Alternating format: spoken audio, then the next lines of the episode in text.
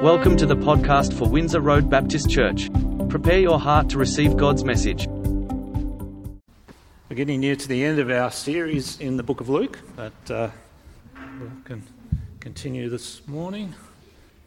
I have a, a bit of a, a, bit of a problem admitting that I need, I need help, and uh, that relates to one of the things when I hurt myself.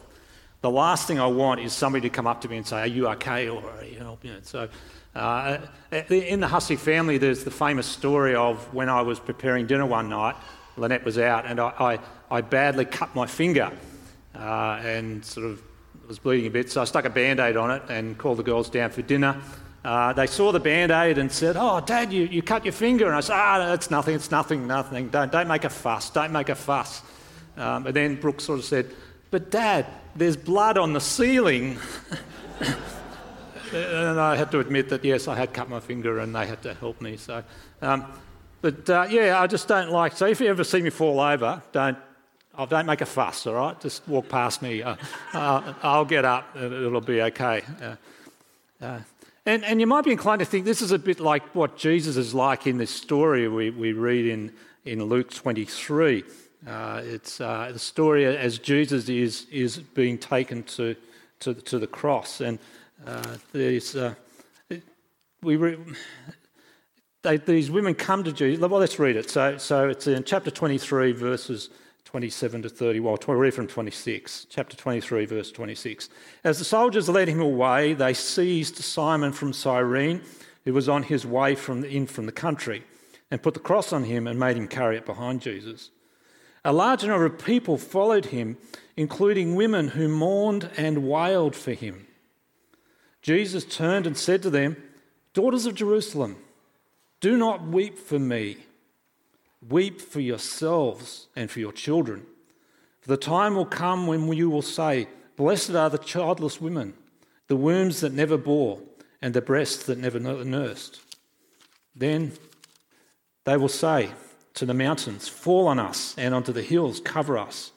For if people do these things when the tree is green, what will happen when it, was, when it is dry? And so the, the women are coming in and beating their breast. Literally, it's, they're beating their breast and wailing as, uh, as Jesus makes his way along the street. And you, you think Jesus might be a bit inclined to accept their sympathy. You know, he's been beaten, he's been mocked, he's been scourged, He's so weak and debilitated he can barely carry his cross. And, and these women are coming to him and crying and wailing for him. And it's almost like Jesus say, Oh, no, come on, get over it. But, but Jesus, you know, Jesus, why not let them just sort of minister to you a little bit? Why not accept their sympathy? But instead of accepting their sympathy, Jesus stops and preaches a sermon. And in fact, this is the last sermon that we have. Jesus speaks seven words on the cross, but this is, is the last sermon he preaches. And he's, he's been silent for, for 12 or 18 hours during the, the dreadful trial that's gone on. So before the Sanhedrin, before Herod, and then before, before Pilate, and then before Herod, and then back before uh, Pilate, Jesus has said barely anything. But now he stops and it's the strangest place to preach a sermon, isn't it? On, your, on the way to your own crucifixion. You, you're, you're so dehydrated you can hardly speak, yet Jesus stops and speaks to these women. But in a sense, it is the right place as well, isn't it? It's from that place of extremity, from, of desperation, that, that a, a sermon perhaps could be preached. And it's the right place because now people will listen. During his trial, Jesus probably knew that anything he said wouldn't have counted. It would have been a waste of words to speak up to defend himself in the Sanhedrin or before Pilate or before Herod. But here, as he walks slowly to his death, he preaches from the prophet Isaiah. And despite the temptation, the temptation that had begun in the Garden of Gethsemane to consider himself more important than the task that he had come to earth to do, that on the, on the road, as he walks slowly towards his place of crucifixion again, Satan is still coming at him and tempting him to think that his needs and his safety and comforting and his release is more important than the mission to which he had been called. He once again stops and speaks the word of God. And it's addressed to this group called the Daughters of Jerusalem.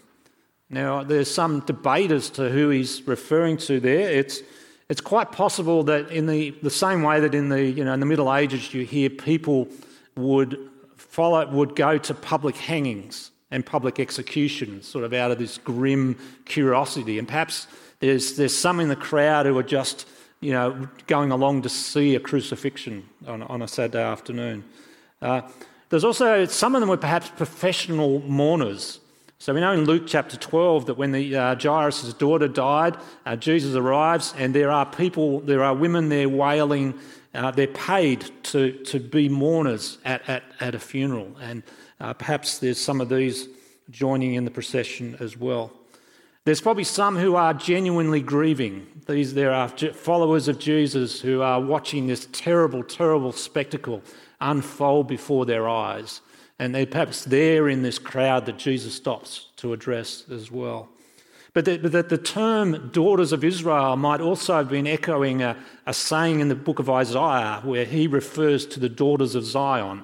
And, and he's using that term to refer to the whole of Jerusalem, the, the whole population of Jerusalem. And, and given Jesus is in a public space, given that Jesus is surrounded by a crowd not just of women not just the daughters of Jerusalem, but, but men and women from every country on earth in the known world because it was Pentecost.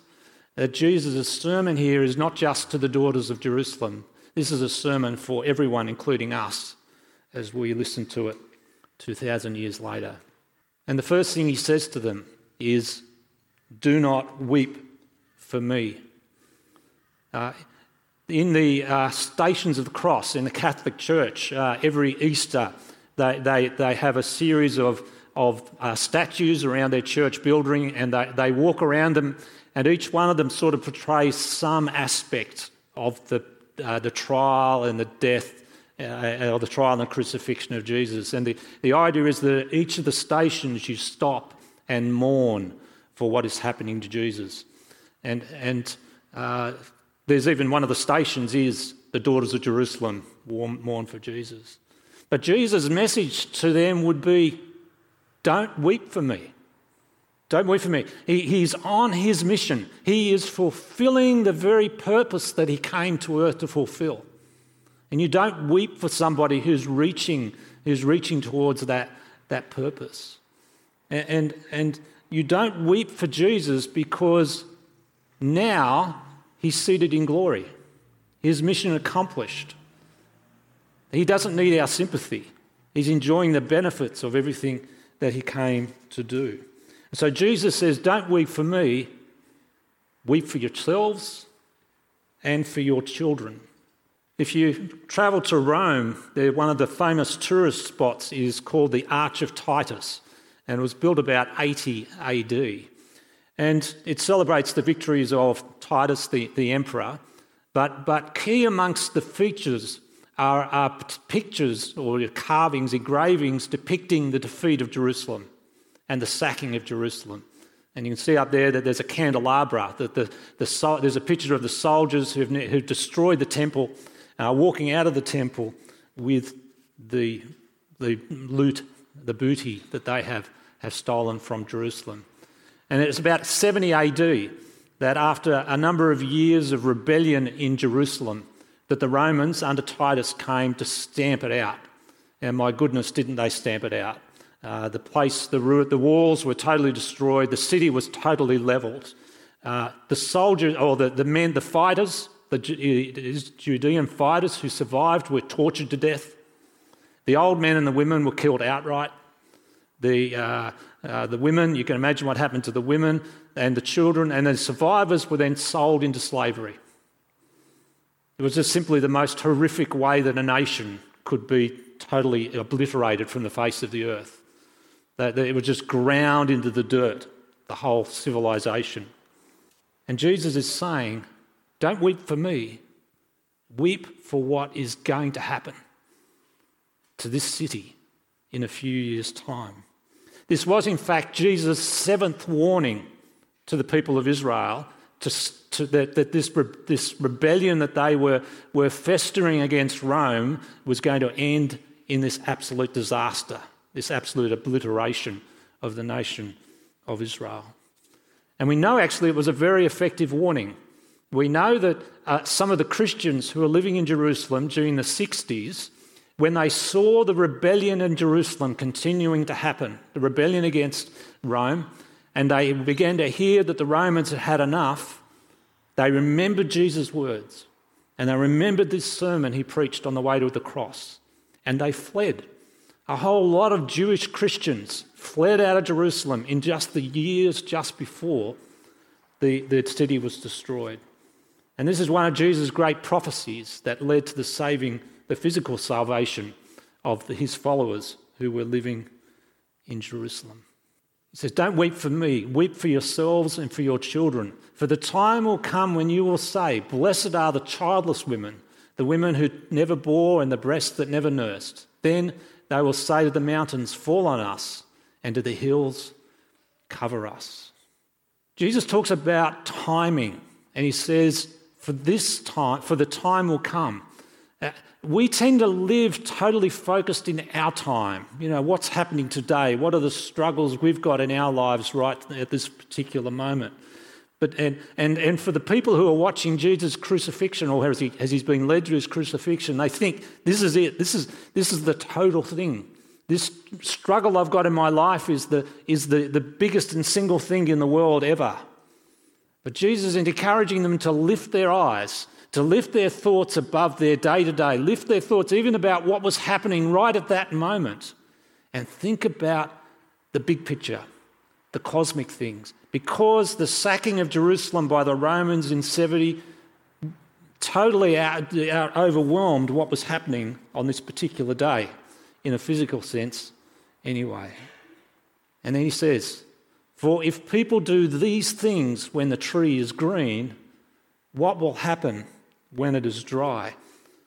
If the Romans are doing this to me, an innocent man, what are they going to do when they come back to ride out to strike down the, the rebellious terrorists in, in, who, are, who will be in, in Jerusalem and who are, who are already in Jerusalem creating disorder and, and trying to overthrow the Romans?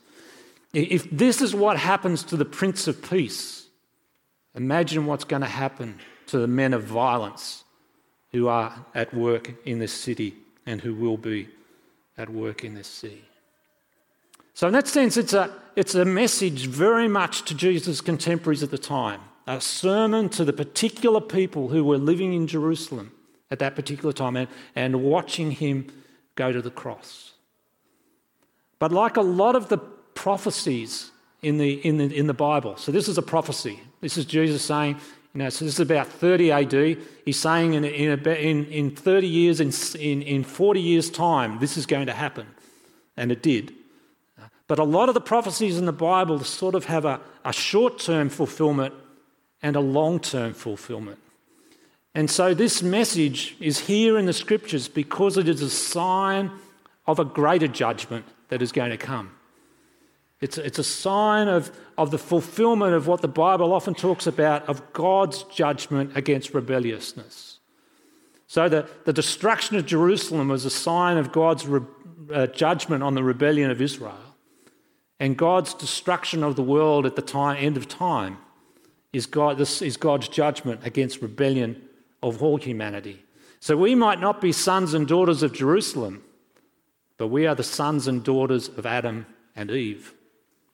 And just as the, the daughters and the sons and daughters of Jerusalem were in a rebellion and were judged for that rebellion, as sons and daughters of, of Adam and Eve, we too live in rebellion and under the judgment of God.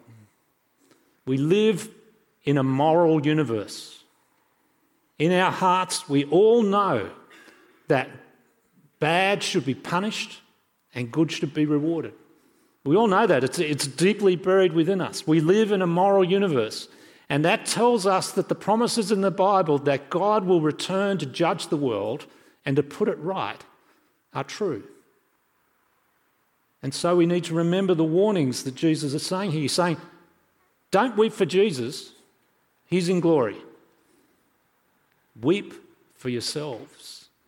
Weep for the sin that you commit and the sin that affects the world and destroys and damages the world in which we live.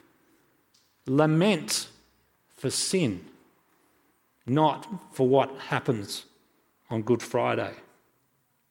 And as so often in, in the Gospels, this principle is illustrated by what happens in the story.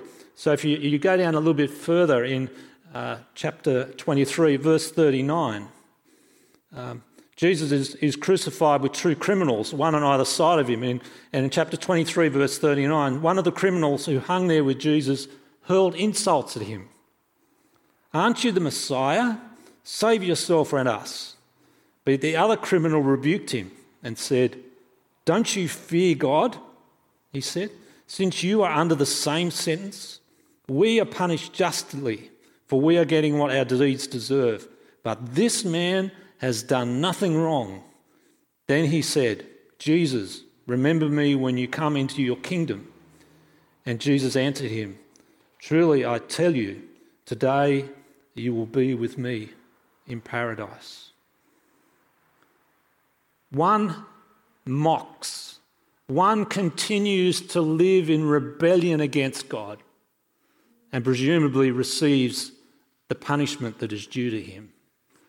But the other thief laments.